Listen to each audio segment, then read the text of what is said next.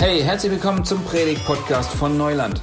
Wir freuen uns, dass du eingeschaltet hast und hoffen, dass du dir von der folgenden Predigt gut was mitnehmen kannst für deine Beziehung zu Gott und für dein Leben.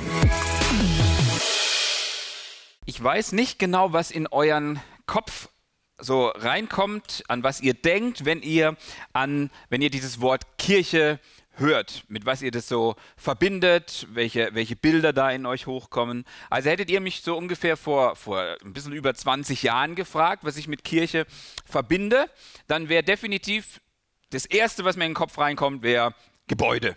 Ja, Kirche ist ein Gebäude. Und meistens ist es da auch richtig kalt. Von dem her sind wir hier schon ganz gut unterwegs, denke ich. ähm, Nee, aber im Sommer ist es cool, ne? so eine kalte Kirche zu haben. Da geht man gerne rein. Im Winter ist es eher uncool. Wenn du dann drin bist, da riecht es oftmals auch so ein bisschen alt. Und das wäre auch das, was ich damit verbunden hätte. Kirche ist irgendwie alt, verstaubt, ähm, hat nicht tatsächlich viel mit meinem Leben zu tun. Das war vor 20 Jahren, okay? Hat sich heute viel geändert. Aber ich weiß nicht, was in eurem Kopf ist. Vielleicht sagt ihr, hey, meine, meine Erfahrungen mit Kirche sind richtig positiv, voll gut. Ja, also ich hatte da, keine Ahnung, in meiner Jugend eine richtig tolle Jugendgruppe und wir haben voll die coolen Sachen gemacht. Ich hatte einen tollen Pfarrer oder Pastor, der mich ähm, die ganze Zeit unterstützt hat, der mich gepusht hat und es war richtig, richtig gut und ähm, hat, mir, hat mir ganz viel gebracht und du, und du bist so ganz positiv. Oder aber du bist eben auf der anderen Seite von dem Spektrum und du sagst, hör mir auf mit dem Verein. Ich will mit denen nichts mehr zu tun haben. Jetzt haben wir nochmal neue Vorwürfe, die da laut werden. Da gibt es irgendwie, Kirche ist für, für dich vielleicht nur so eine, so eine, so eine Machtgeschichte. Ja, da geht es eigentlich nur um Macht und um Geld und dann kommen sofort diese ganzen Geschichten aus dem Mittelalter in den Kopf, ja, und irgendwelche Kreuzzüge und ein Haufen Ungerechtigkeit, der im Namen der Kirche passiert ist und was da alles los war, ja. Und du sagst, mit Kirche habe ich definitiv abgeschlossen, dann will ich gar nichts mit zu tun haben. Und so breit sind dann auch die, die, ähm, die Sichtweisen darauf, ja? dass du auf der einen Seite sagst, gibt es Leute, die sagen, hey, das ist total gut und das hilft mir total. Und die andere Seite, die sagt, wie wir gerade in dieser ähm, Statistik gesehen haben, nicht mal mehr für die Moral ist die Kirche gut. Und dann ist ja diese Frage total berechtigt. Ja, Moment mal, wofür ist denn dann die Kirche überhaupt noch gut? Also sie hat ja überhaupt nichts mehr zu sagen und ja, geht es nur noch ums Geld oder was, was, was macht Kirche eigentlich? Und deswegen wollen wir uns mit dieser Frage mal auseinandersetzen. Was ist denn Kirche eigentlich? Und wozu ist Kirche da? Und, ähm, und was macht Kirche eigentlich aus? Ja, das sind so die Themen, über die wir uns die nächsten Male unterhalten wollen. Und heute wollen wir einfach mal schauen, was ist denn Kirche eigentlich und wo kommt die eigentlich her? Wer hat Kirche eigentlich erfunden? Und, und, und, und wie ist sie eigentlich, wie ist sie entstanden? Also wir schauen uns heute mal den, den Geburtstag der Kirche an. Und ich kann euch jetzt schon sagen, es war ein richtig fetter Geburtstag, ja? Es war so ein Big Bang, das war so richtig, der Eröffnungstag der Kirche war so richtig big. Ja, deswegen haben wir die Reihe auch Big Church genannt, weil da ging es gleich megamäßig zur Sache.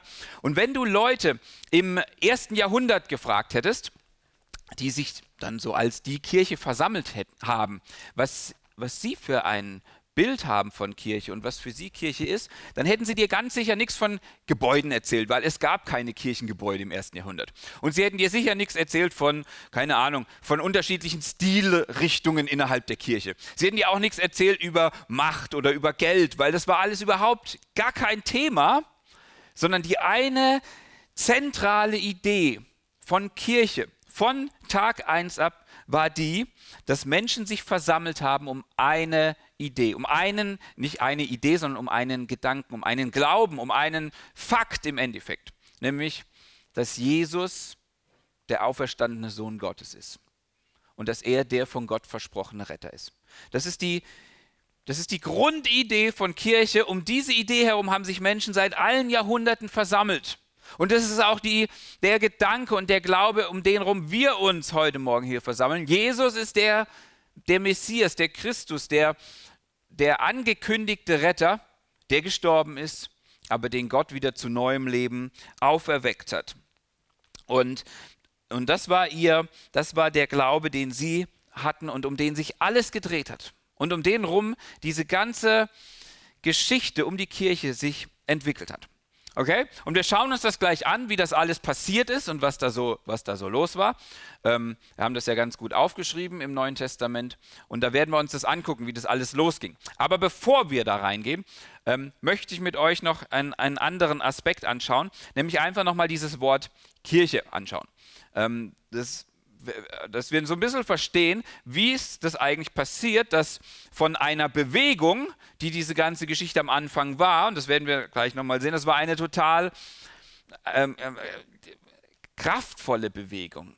Da war mega die Dynamik drin. Wie ist es passiert, dass aus einer Bewegung auf einmal sowas sowas Festes wird, so eine, so, eine, so eine Institution, wo du bei Kirche als allererstes an Gebäude denkst. Wie konnte das passieren? Und dazu machen wir heute Morgen ein kleines bisschen Griechischunterricht. Ja? Also, hey, hier ist heute alles dabei. Das heißt, ihr könnt dann später heimgehen und sagen, ich bin Griechisch-Experte.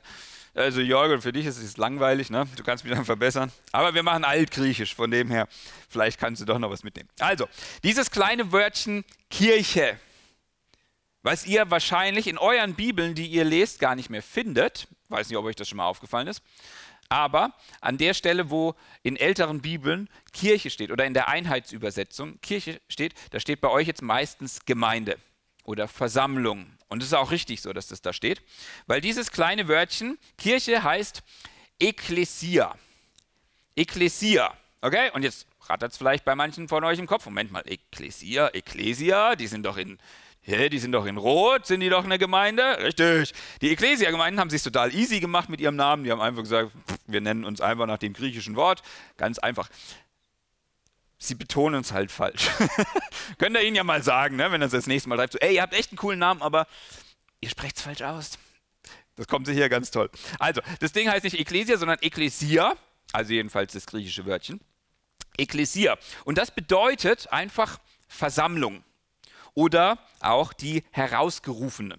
Und aus diesem Wörtchen, die Herausgerufene, das vergeistlichen jetzt manchmal Leute, dass sie sagen, ja, genau darum geht es doch. Die Gemeinde ist die herausgerufene Versammlung in der Welt. Ja, das kann man so sagen, aber das ist kein betont christliches Wort, Ekklesia. Das war einfach ein griechisches Wort, das die Christen übernommen haben als Versammlung. Also die, die Griechen haben sie auch versammelt. Ja? Die haben eine Ekklesia einberufen, wenn sie irgendwas zu besprechen hatten. Und dann kam jeder Bürger aus einem Ort kamen dann, also die Sklaven nicht, sondern nur die guten Bürger, und ähm, dann haben die da besprochen in ihrer Ekklesia. Und die gleiche Idee ist jetzt die in, in der Kirche, in der Gemeinde, das ist eine Versammlung. Ja, das ist die Versammlung des Volkes Gottes, um es mal so zu sagen, die da zusammenkommen, um was auch immer zu tun, okay? Also, und das war die, die, ähm, die ursprüngliche Idee von diesem, von diesem Wort Ekklesia, Versammlung. Deswegen ist es gut, wenn ihr in euren Bibeln auch dieses Wort wiederfindet, entweder als Versammlung oder als Gemeinde übersetzt. Ähm, was dann passiert ist, ist, du hast so drei Jahrhunderte Christentum im Römischen Reich und von dieser kleinen Bewegung ausgehend hat sich das Christentum explosionsartig im ganzen Römischen Reich verbreitet. Am Anfang mehr so im Untergrund. Ähm, auch sehr schwer verfolgt, mit ganz üblen Verfolgungen und so. Aber trotzdem, das ist immer weiter gewachsen und überall sind Christen aufgestanden, die sich in dieser Ekklesia versammelt haben, ja. Und wie gesagt, da gab es keine Kirchen. Die haben sich einfach getroffen, teilweise irgendwo in Höhlen oder in irgendwelchen äh, Werkstätten oder wo auch immer sie sich treffen konnten, wo sie nicht aufgefallen sind. Und ähm, so haben sie sich versam äh, versammelt. So, dann hat das Christentum immer mehr zugenommen und irgendwann ist es tatsächlich von einem römischen Kaiser zur äh, quasi zur Staatsreligion erhoben worden. Es war so in etwa Ende drittes Jahrhundert und zu der Zeit haben auch öfter mal die Goten angegriffen. Ja, ihr kennt, habt ihr vielleicht mal gehört, Asterix und die Goten, da sind die so ein bisschen bekannt her. Ähm, die haben angegriffen, das Römische Reich, so, und, und die Römer haben mit ihnen Krieg geführt. Auf jeden Fall, was passiert ist, ist, ähm, dass die auch ziemlich christianisiert wurden, dieses Volk. Ähm, und sie haben ein Wort mitgebracht, nämlich das Wort des Gotteshauses. Und das ist im Griechischen Kyriakon. Ja, das ist entweder Gottes Haus oder dem Herrn gehörend. Aber die Idee war, dieses Haus gehört dem Herrn. Und es waren quasi Versammlungsstätten, wo du einen Gott angebetet hast. Also es musste nicht jetzt per se der christliche Gott sein, einfach einen Gott hast du da angebetet. zusätzlich, ich weiß nicht, ob das parallel war oder ähm, ob es auf das Gleiche zu, zu, zurückging, ähm, kam so aus dem Keltischen, so aus Britannien, dieses Wort der, und, und da werdet ihr jetzt gleich merken, wo das herkommt, die Kerke. Okay, Kerke war das Versammlungshaus. So, Kirche, im Englischen Church, so sind diese ganzen Wörter entstanden. Und was jetzt passiert ist, ist, dass über die Jahrhunderte aus der Versammlung, aus der, ähm, aus der Ekklesia, ähm, ist, ist jetzt das Gotteshaus geworden. Und ihr merkt schon, was da passiert, was du auf einmal für einen Unterschied drin hast. Ja? Das kam so ein bisschen, weil so alttestamentliches Denken da auch mit reingeschwappt ist, dass es hieß, naja, früher, die hatten doch auch einen Tempel, wir haben jetzt halt unser Gotteshaus, wo wir Gott anbeten können. Und diese ursprüngliche Idee, diese krasse Dynamik, wo du sagst, Moment mal, da wo wir uns versammeln, da ist Gemeinde. Da ist die Versammlung, nicht wo ich in einen Ort, in einen Raum gehe. Ähm, die ist immer mehr in den Hintergrund getreten, dieser Gedanke. Und es ist immer mehr dahin gegangen, dass es zu einem Gebäude wurde. Und wenn ihr jetzt mal, ihr merkt schon, wie extrem wichtig Sprache ist, ne? das ist so ein kleiner Switch in der Sprache und der hat so massive Auswirkungen. Ähm, und wenn ihr mal auf eure Sprache achtet, wir haben das bei unseren Kindern früher immer sehr stark gemacht, aber wahrscheinlich haben wir es ihnen auch falsch beigebracht, sonst hätten sie ja gar nicht damit angefangen. Ja, da war es immer sonntags, gehen wir heute in die Gemeinde. Und wir haben immer gesagt, nein, wir gehen nicht in die Gemeinde, wir sind die Gemeinde. Die Gemeinde trifft sich heute und wir gehen zum Treffen, genau. Aber wir gehen nicht in die Gemeinde, weil an der Stelle, wo ich in die Gemeinde gehe, ist die Gemeinde schon wieder ein Gebäude. Und du merkst es schon, ne? Aus der dynamischen Versammlung, aus der Bewegung, die wurde so zu einem Halt gebracht und auf einmal ist da ein Pff, Gebäude. Und natürlich, wer das Gebäude kontrolliert, der hat jetzt auch die Macht. Ja, der hat die Macht über die Schriften innerhalb des Gebäudes. So, wer die Macht hat über die Schriften, der hat die Macht über die Menschen. Wer die Macht über die Menschen hat, der hat die Macht über die Gesellschaft. Und genau das ist passiert. Kirche ist zu einem System geworden, was total politisch wurde wo es eigentlich in großem Maße um Macht ging und wo du dann in ein Mittelalter schlitterst, wo du nur den Hände über dem Kopf zusammenschlagen kannst und sagen kannst, was ist denn da passiert, was ist denn da schiefgelaufen? Also wo, wo Abgötterei tatsächlich ist, die nichts mehr, in, in, in keiner Weise macht, irgendwas mit, ähm, mit äh, dem Gott der Bibel zu tun hat. Ne? So, so ist es also gekommen. Und dann machen wir fast forward, 16. Jahrhundert in etwa ähm, ein, ein Zeitgenosse von Martin Luther, ein Brite, ja, der hieß William Tyndale. Hier haben wir ihn. Und ich habe mir gedacht, das ist interessant, ne? der sieht richtig alt aus. Aber der gute Mann ist nur 42 geworden und dann ist er hingerichtet worden. Und zwar, die Geschichte von William Tyndale ist, ist extrem spannend. Er war Brite, oder nicht Brite, Engländer, muss man damals sagen. Ähm, und er hatte, war ein Gelehrter, hat sich in Sprachen extrem gut ausgekannt und er hat von Gott aufs Herz gelegt bekommen, die Bibel zu übersetzen ins Englische. Ja, weil die gab es nicht im Englischen, die gab es nur im Lateinischen damals für die. Und das hat natürlich niemand verstanden. So, die englische Kirche hatte natürlich massiv was dagegen, dass jemand die Bibel übersetzt. Es gab da vorher schon so Anwandlungen und die Kirche hat es verboten. Es darf die Bibel nicht übersetzt werden, weil an der Stelle, wo auf einmal das Volk die Bibel lesen kann, kriegen die ja, verlieren sie ja ihre Macht und sie kriegen ja mit, dass äh, viel, was in der Kirche passiert, nicht so ganz richtig ist. So, Tyndale hat also keinen Unterstützer in England gefunden, also ist er nach Deutschland geflohen und Gutenberg sei Dank hat er seine englisch übersetzte Bibel drucken lassen können. Da gab es dann noch ganz viel Probleme und Verrat. Auf jeden Fall, er hat es am Ende geschafft. Die Bibel im Englischen ist nach England gekommen und Menschen konnten anfangen, die zu lesen. Tyndale ist dann von einem Freund verraten worden, er ist nach England ausgeliefert worden und als Ketzer ähm, hingerichtet worden. Erst aufgehängt und dann verbrannt worden. Weil als Beispiel so geht es jedem, der die Bibel versucht zu übersetzen. Aber er hatte es ja schon gemacht und sie war jetzt im Umlauf und ist verbreitet worden. Und eine der Dinge, die die Leute damals, also die Kirche damals massiv geärgert hat, war, dass er dieses kleine Wörtchen, Ekklesia, nicht mehr mit Kirche übersetzt hat, sondern mit Versammlung. Und damit hat er dieser Kirche wieder ihre Macht rausgenommen, weil die Leute auf einmal gemerkt haben, stopp mal, hier geht es ja um eine Versammlung, hier geht es ja gar nicht um, um das Gebäude, hier geht es ja gar nicht ähm, um, die, um diese Idee. Und somit verschob Tyndale den Fokus wieder auf das, was Kirche im Ursprung war, nämlich die Versammlung des Volkes Gottes und die Versammlung um, um diesen Gedanken rum, dass Jesus der Christus ist, Dass Jesus dieser versprochene Retter ist, den, den Gott schicken wollte und der von den Toten wieder auferstanden ist. Und das war auch die Idee, die Jesus damit hatte. Interessanterweise hat Jesus tatsächlich nur ganz wenig über die Gemeinde gesprochen. Ähm, er hat vielmehr über das Reich Gottes gesprochen. Ähm, und das dürfen wir nicht verwechseln, okay? Gemeinde ist nicht Reich Gottes und Reich Gottes ist nicht die Gemeinde. Also die Gemeinde ist Teil vom Reich Gottes, aber das Reich Gottes ist größer. Aber dazu reden wir an anderer Stelle mal. Heute geht es ja um, um, um Gemeinde.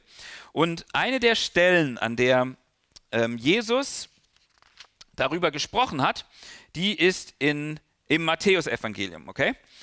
Ähm, und zwar ist die Episode da, Jesus ist mit seinen äh, Jüngern so unterwegs und, und dann stellt er eine ziemlich fiese Frage eigentlich, oder also du musst sehr aufpassen, wenn du diese Frage stellst, deinen Freunden, weil Jesus fragt, sag mal, was denken die Leute eigentlich so, wer ich bin? Und die Jünger, die sagen dann, ja, manche meinen irgendwie, du bist so Johannes der Täufer, der wieder auferstanden ist, was irgendwie ziemlich strange ist, ähm, weil der war ja gerade erst getötet worden und Jesus hat ja eh schon da gelebt. Also wie, naja, auf jeden Fall war das eine der Ideen, die die Leute hatten. Ähm, eine andere Idee, die es gab, war, du bist einer der alttestamentlichen Propheten, die so, ähm, die wieder zum Leben gekommen sind. Und so haben sie so ein bisschen gesammelt. Und dann fragt Jesus, und ihr, was meinten ihr, wer ich bin? Und dann ähm, steht Petrus als allererster auf und der sagt, du bist der Messias, der Sohn des lebendigen Gottes. Und dann antwortet Jesus ihm, Glücklich bist du zu preisen, Simon, Sohn des Jona, denn nicht menschliche Klugheit hat dir das offenbart, sondern mein Vater im Himmel. Ähm, und ganz kleiner, äh, kleiner Exkurs dazu, nur mal so am Rande. Das ist total interessant, ne? Hier haben wir diese Kerngedanken von, von Kirche. Ja? Du bist der Messias. Du bist der, den Gott schicken wollte. Das steht im Zentrum von Gemeinde. Ja? Und dann sagt ähm, Jesus zu Petrus, hey, das ist nicht durch deine eigene Klugheit irgendwie entstanden. Das ist nicht aufgrund deiner Vernunft und deiner Erkenntnis jetzt zustande gekommen, dass du das sagst, sondern das ist Gott, der dir das offenbart hat. Das heißt, diese Erkenntnis, wer Jesus wirklich ist, die schenkt dir scheinbar Gott. Und wenn du heute Morgen hier sitzt und so sagst, ich würde ja gerne glauben, aber ich weiß irgendwie nicht wie, dann fang mal an, Gott darum zu bitten, dass er dir die Augen öffnet, darüber, wer sein Sohn ist, weil wir brauchen diese Erkenntnis, weil ohne Gott werden wir da nicht ankommen, wenn wir Jesus hier ernst nehmen. Okay, und dann spricht er aber zu ihm weiter und sagt, deshalb sage ich dir jetzt, du bist Petrus. Und auf diesen Felsen werde ich meine Gemeinde bauen, und das Totenreich mit seiner ganzen Macht wird nicht stärker sein als sie. Also, das ist eine der wenigen Male, an der Jesus über die Ekklesia spricht, ja?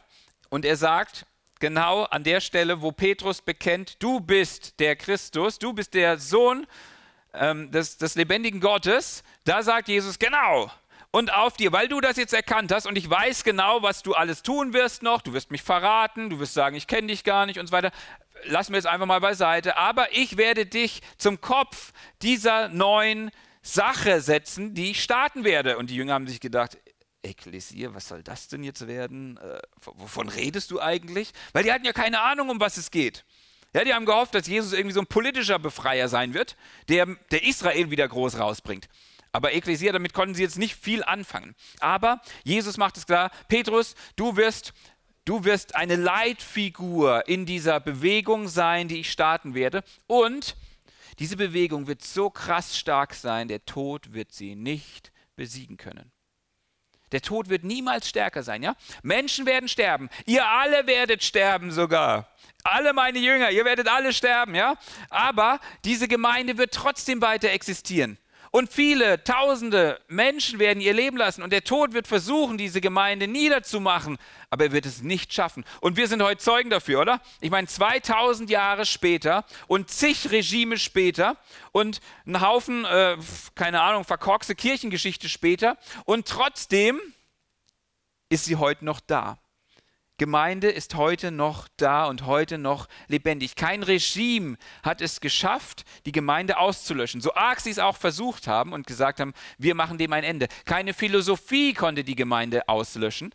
Sie ist immer noch da und sie wird immer bestehen bleiben. Das ist das, was Jesus hier verspricht. Der Tod und das Totenreich wird niemals stärker sein als die Gemeinde.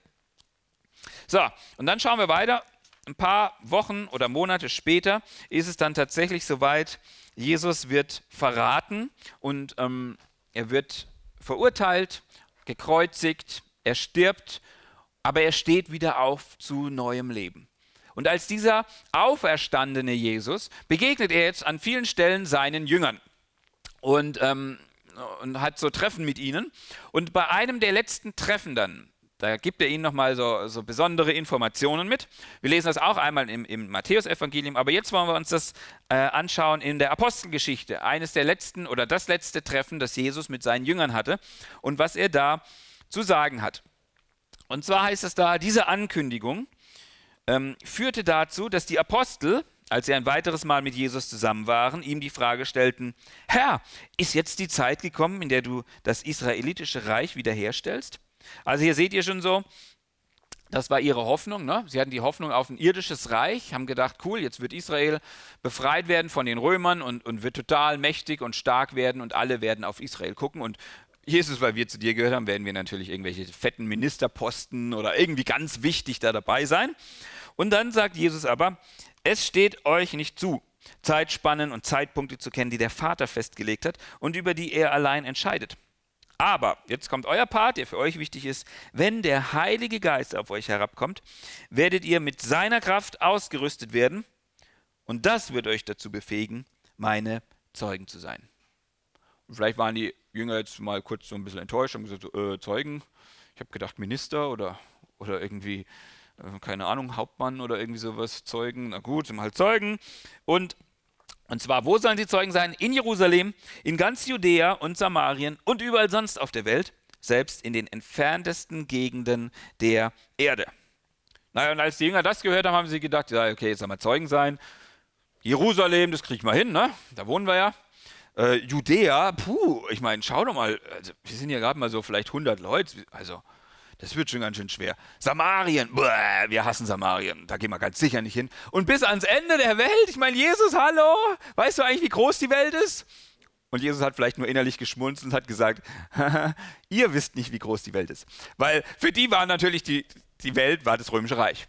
Ja, das war das, was sie als die Welt kannten.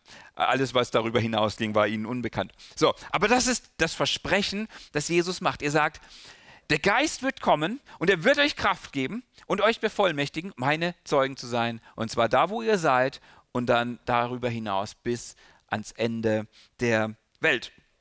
Naja, und die Jünger, die haben noch nicht so richtig kapiert, um was es jetzt eigentlich geht. Und, aber sie waren gehorsam, das muss man ihnen mal zugute halten.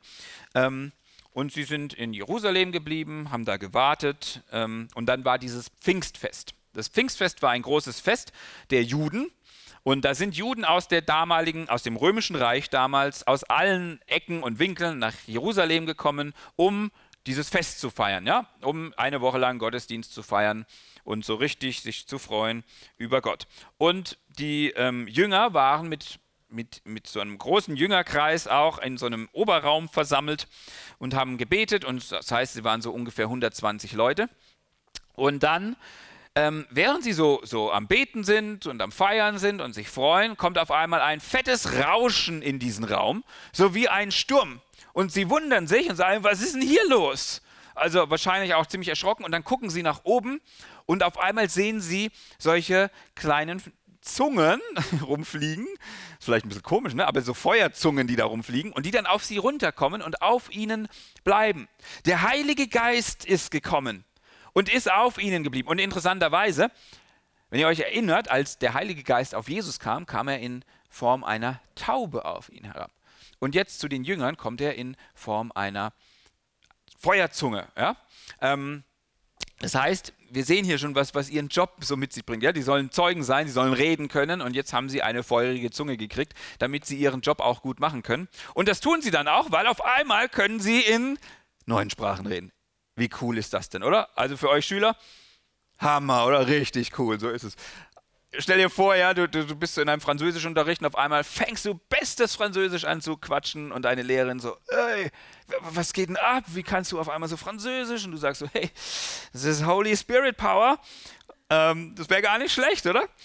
Aber natürlich hat es damals ein sehr klares Ziel. Gott wollte zeigen, dass was ganz Neues begonnen hat.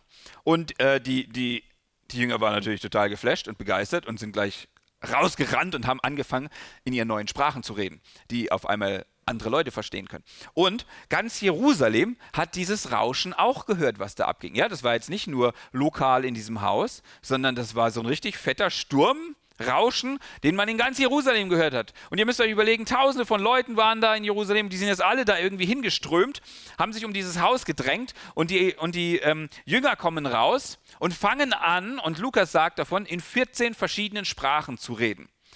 Und die Leute, die sagen so, hey, was geht hier denn für ein Film ab? Wieso? Das sind doch, das, das sind doch Galiläer. Wie können die uns denn, wie können die denn unsere Sprache sprechen? Wir verstehen, was die sagen. Hier, hier stimmt irgendwas nicht. Und sie merken so, boah, hier ist irgendwas ganz krasses, Übernatürliches am Gange. Irgendwas passiert hier. Und es ist auch tatsächlich was passiert, Leute. Es ist die Geburtsstunde der Kirche. Das war, das war die Geburtsstunde der Gemeinde, der Ekklesia, okay? Das war quasi das erste Treffen, einberufen vom Heiligen Geist höchstpersönlich mit einem riesen Publikum von mehreren tausend Leuten. Ja? Deswegen können wir sagen, es war Big Church vom ersten Tag ab. Da ging gleich die Post ab. So, und die Leute waren total von den Socken, haben gesagt, was geht hier ab, was ist los? Und dann steht, wer soll das anders tun? Petrus auf. Und er hält die erste Predigt der Kirchengeschichte. Wow, krass. Es war ihm wahrscheinlich gar nicht bewusst, was er da tut, aber er hat eben angefangen wir wollen jetzt einfach so ein paar Etappen daraus lesen, okay? Ähm, und zwar mal ähm, ab Vers 22. Ihr Leute von Israel, hört her. Bei dem, was wir euch zu sagen haben, geht es um Jesus von Nazareth. Durch diesen Mann hat Gott, wie ihr alle wisst, in eurer Mitte mächtige Taten vollbracht. Wie oh, sorry. Sehr gut. Genau, ihr müsst schreien, Leute. Ähm, Genau, also wie ihr alle wisst, und nur noch mal kurz zur Erinnerung. Ähm, Petrus spricht über Jesus und Jesus war für die Leute jetzt nicht irgendwie so eine, so eine fiktive Idee, so äh, irgendwie so ein, so, so, ein metaphysisches Konzept oder irgendwie so ein, so ein frommer Gedanke. Jesus hatte vor noch gerade mal anderthalb Monaten mitten unter ihnen gelebt. Und da standen in dieser riesigen Masse sicher, also die haben alle Jesus gekannt. Die haben alle ihn gekannt oder mindestens von ihm gehört. Und da standen sicher Hunderte und Tausende, die gesagt haben, ja klar, ey, der hat einen Freund von mir geheilt oder ja, meine Mutter hat er auch wieder gesund gemacht oder, oder ja klar, ich war bei dem bei so einer Predigt dabei oder ich war dabei, als der da uns allen zu essen gegeben hat. Das war voll das krasse Wunder. Und ganz viele waren wahrscheinlich dabei, die gesagt haben so, uh, Jesus, ich war dabei, als wir geschrien haben, bringt ihn ans Kreuz. Ich war einer von ihnen. Ich habe gedacht, das wäre jetzt rum, diese Jesus-Sache. Jetzt ist er auf einmal wieder da. Oh. Naja, also, ähm, das ist das, was Petrus sagt. In eurer Mitte hat er mächtige Taten vollbracht, Wunder gewirkt und außergewöhnliche Dinge getan. Damit hat er ihn euch gegenüber als seinen Gesandten bestätigt. Was dann geschah, wusste Gott schon lange im Voraus. Er selbst hatte es so geplant. Jesus wurde verraten und an euch ausgeliefert. Und ihr habt ihn durch Menschen, die nichts vom Gesetz Gottes wissen, ans Kreuz schlagen und töten lassen. Doch Gott hat ihn aus der Gewalt des Todes befreit und hat ihn auferweckt. Es zeigte sich, dass der Tod keine Macht über ihn hatte und ihn nicht festhalten konnte. Die erste Predigt der Kirchengeschichte und ihr seht das zentrale Element gleich. Es geht um Jesus, der der Gesandte von Gott ist, der Auserwählte von Gott, der kommen sollte, um die Menschen zu retten, der getötet wird, aber der wieder aufersteht und der neues Leben hat. Das war, das war die Haupt, der Hauptglaube, um den sich Kirche dreht und um den sich Gemeinde versammelt. Und das ist genau das, was Petrus jetzt hier predigt. Und dann, ähm, dann geht es weiter und er wird ähm, sehr direkt. Ähm, nach seinem Fazit hier sagt er, es steht also unzweifelhaft fest, und ganz Israel soll es also erkennen, Gott hat Jesus zum Herrn und Messias gemacht, den Jesus, den ihr gekreuzigt habt. und ich finde das so krass, wie mutig Petrus ist. Also ihr müsst euch überlegen, Jesus, sein Meister, war gerade mal anderthalb Monate tot, gekreuzigt von genau dem gleichen Mob, der da vor ihm steht jetzt. Und Petrus steht auf und sagt, und ihr habt ihn getötet. Und er konnte vielleicht davon ausgehen, dass sie jetzt das gleiche auch mit ihm machen würden. Aber das passiert nicht weil wir müssen uns, also ihr müsst euch überlegen, was für eine Dynamik da gerade in diesem Raum, äh nicht in diesem Raum, aber in dieser Versammlung ist, ja.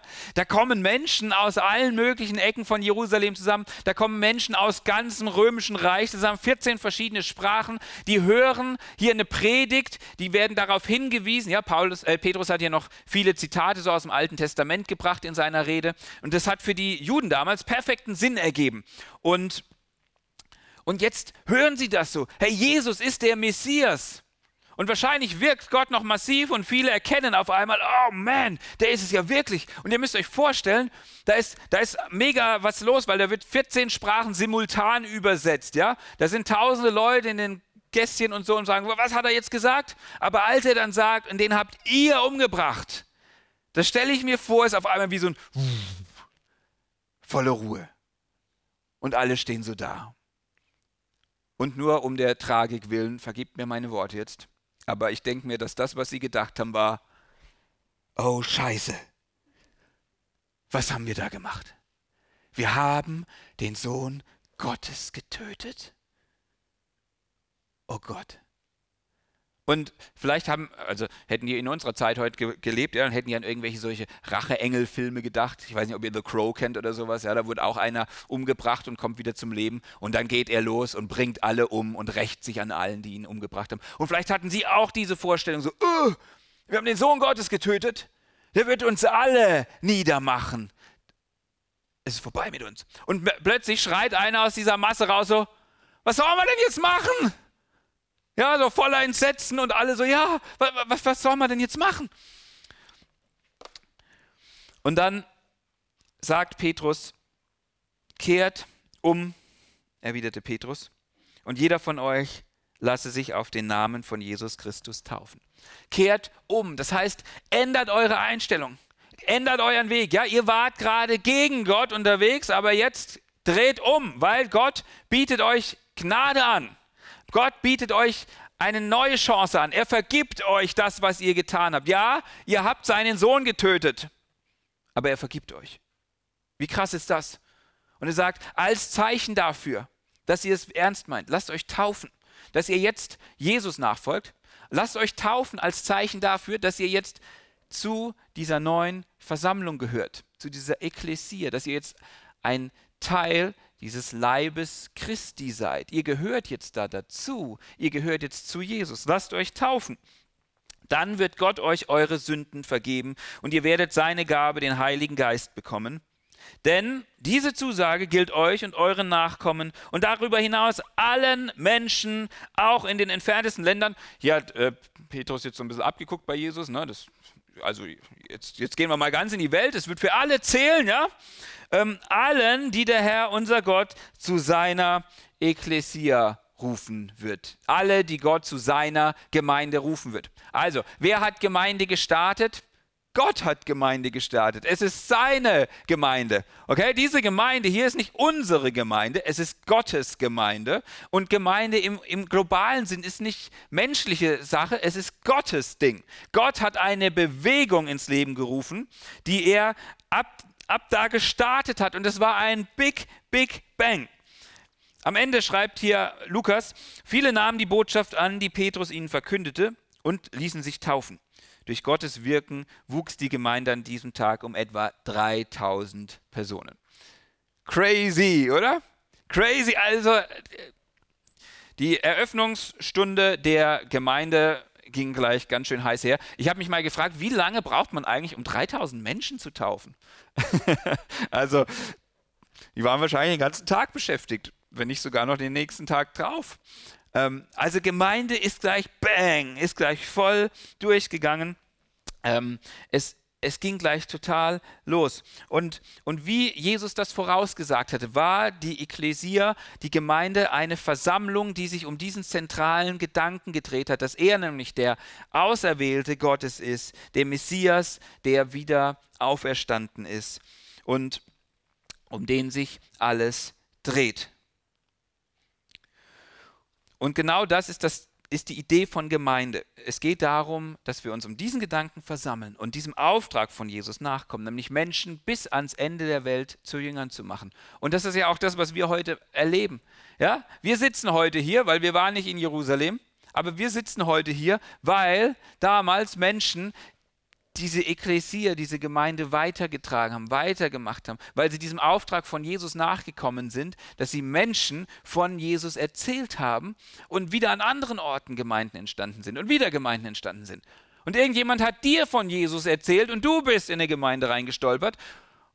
Und jetzt ist es genauso unser Job, diese Gemeinde wieder weiterzubauen, Jesus im Zentrum zu haben und bis ans Ende der Welt zu gehen, um den Namen von Jesus bekannt zu machen. Und so gab es durch alle Jahrhunderte durch, auch wenn einiges schiefgegangen ist, gab es immer Menschen und Gruppen von Menschen, die nicht aufgehört haben, an diesem Idealbild von Gemeinde festzuhalten. Auch wenn Kirchengeschichte total schiefgelaufen ist an vielen Stellen, gab es immer Menschen, die sich gewehrt haben, Gemeinde und Kirche zu einem Gebäude zu machen, die sich, die sich dem entgegengestellt haben, wenn Kirche irgendwie die Dynamik geraubt wurde, wenn dieser ganzen Bewegung, die sie ist, weil Kirche und Gemeinde ist eine Bewegung, ist eine Bewegung von Gott. Und wenn sich Menschen hingestellt haben, die gesagt haben, stopp, stopp, stopp, wir haben jetzt die Kontrolle über die Bewegung.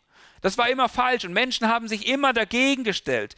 Die haben sich immer gewehrt. Das können unterschiedlichste Leute gewesen sein. Übersetzer, ja, Bibelübersetzer oder Bibelschmuggler oder Missionare oder Gemeindegründer oder Evangelisten oder Studenten oder Pfarrer, Pastoren, ähm, Schmuggler, was auch immer du, du hast. Männer und Frauen, die mutig genug waren, sich dem entgegenzustellen, wenn jemand der Bewegung ihren Schwung nehmen wollte. Und Männer und Frauen, eine ziemlich hohe Zahl, die bereit waren, ihr Leben dafür zu lassen, die gesagt haben, diese Bewegung von Gott ist mehr, ist heiliger als, als mein Überleben. Ich bin bereit auch dafür, mein Leben zu geben.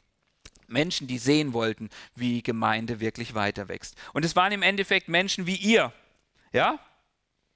Menschen wie ihr, die gesagt haben, wir dienen und wir investieren unsere Zeit und wir investieren unsere Begabung und wir investieren unser Geld, weil wir wollen sehen, dass Kirche wirklich lebendig ist und, und weitergeht. Menschen wie ihr, die jubeln, wenn andere zum Glauben an Jesus finden. Menschen wie ihr, die jubeln, wenn wir Leute taufen können, weil wir uns freuen, weil wir sehen, hey, das sind Menschen, die Jesus nachfolgen wollen, von ganzem Herzen, die umgekehrt sind von ihren falschen Wegen und die jetzt sagen, ich will Teil dieser Bewegung sein, ich will Teil dieser, dieser Gemeinde sein. Menschen, die sich im Wohnzimmer oder im Büro oder im Wald treffen oder wo auch immer und die Jesus im Zentrum haben und, und die erkennen, dass man nicht zur Gemeinde geht, sondern dass wir Gemeinde sind an der Stelle, wo wir zusammenkommen und Jesus in unserer Mitte ist, das sind wir, die Gemeinde. Okay? Es sind Menschen wie ihr, die sagen, hey, ich, ich, ich möchte anderen Menschen dienen, denen es nicht so gut geht, sei das direkt persönlich oder indem ihr Geld geht, dass, ihr, dass wir Armen dienen auch, dass wir für Kranke beten, Menschen, die, die Jesus bekennen und die sich zu ihm stellen und die vielleicht gemobbt und verachtet werden, aber die sagen, es ist mir trotzdem wert weil ich gehöre zu ihm und ich bin Teil von seiner Bewegung. Und genau aus diesen Gründen gründen wir auch Gemeinde. Sind wir hier Gemeinde. Und deswegen wollen wir auch weiter Gemeinden gründen.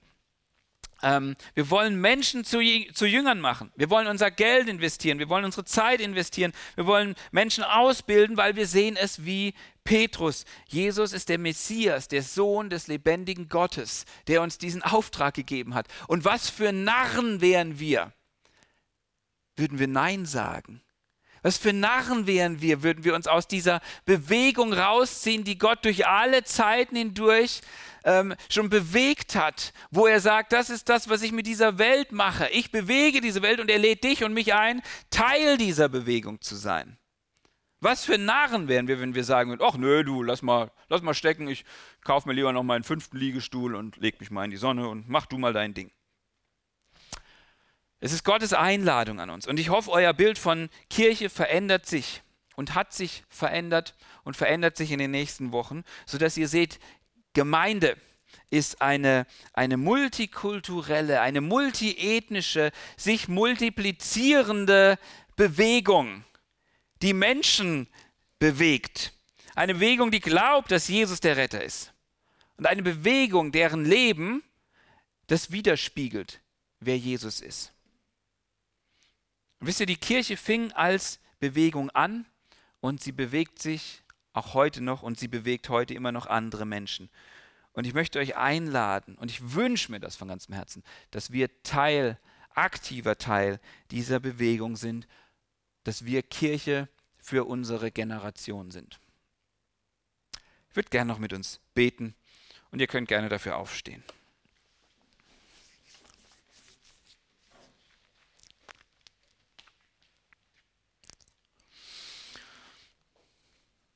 Lieber Vater, wir stehen hier als deine Gemeinde, als deine Versammlung, stehen wir hier vor dir.